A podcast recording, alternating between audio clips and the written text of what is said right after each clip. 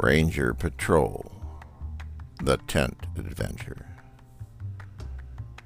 The park kiosk called me on the radio and said that there was an emergency and that I was to come immediately.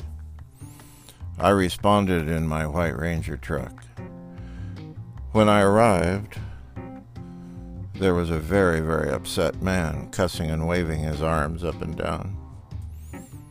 I approached him and asked him what the problem was and if I could help him. He told me that, quote unquote, gangbangers in the campsite next to him had stolen his tent and his sleeping bags. He said he approached them and they waved a knife at him. I told him to stay at the kiosk and I would investigate the matter. When I arrived at the man's campsite, there was no tent and no sleeping bags. The quote unquote gangbangers had their boombox up as loud as they could get it. I approached them and I asked them if they could turn down their stereo. They complied immediately. I asked them if they had a knife. They said yes and showed it to me. I asked them to put the knife on the ground, which they did. I then asked them if they knew anything about a tent and a sleeping bag that had been in the campsite next to them. They said yes, they did. I asked them if they had taken this man's equipment. They said, no, sir. I then asked if they saw anyone else take the equipment. They said, no, sir. But we did see the wind catch the tent and carry the tent and sleeping bags high into the sky where they were swept out to sea. I asked them if that was really true. They all said, Yes, sir.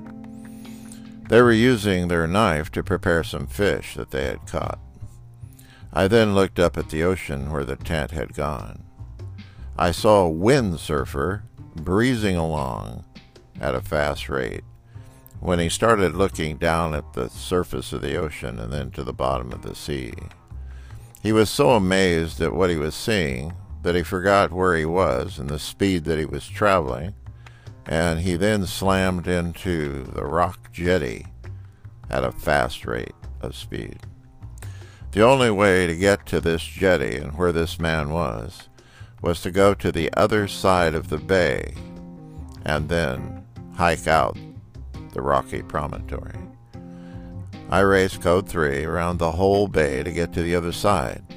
I grabbed my paramedic kit and ran all the way out on the slippery moss and seaweed coated rocks to the end of the jetty.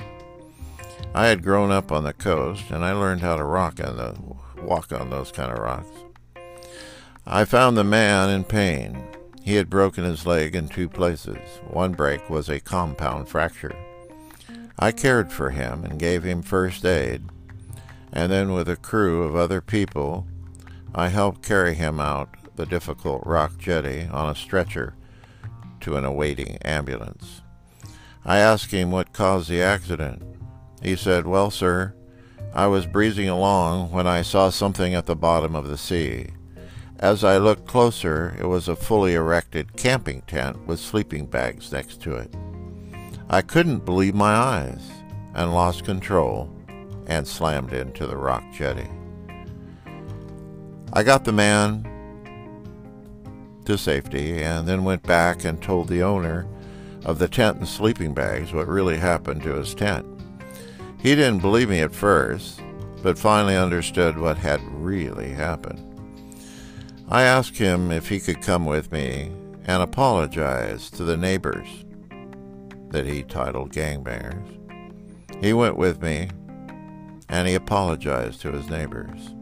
He said to me, What am I supposed to do now? I told him I was sorry, but he would probably need to buy a new tent and sleeping bags, or find a really good scuba diver. And I went back to work as a park ranger.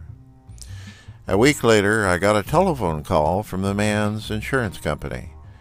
They told me that the man with a tent and sleeping bags had filed a $3,000 claim for a tent and sleeping bags that sunk at sea. The man's insurance company called me and said that the story must have been fabricated, and they laughed. I waited for a moment and then told him, yes, that story is true. The wind caught his tent and feather-light sleeping bags and blew them out to sea, where they sunk and are now on the bottom of the sea. They paid the man for one tent and two sleeping bags that sunk at sea. That tent may still be there, with happy little seaside creatures living in the thousand dollar tent and sleeping in those one thousand dollar apiece sleeping bags. I still chuckle when I think of that day and that story. Ranger John Lashenko.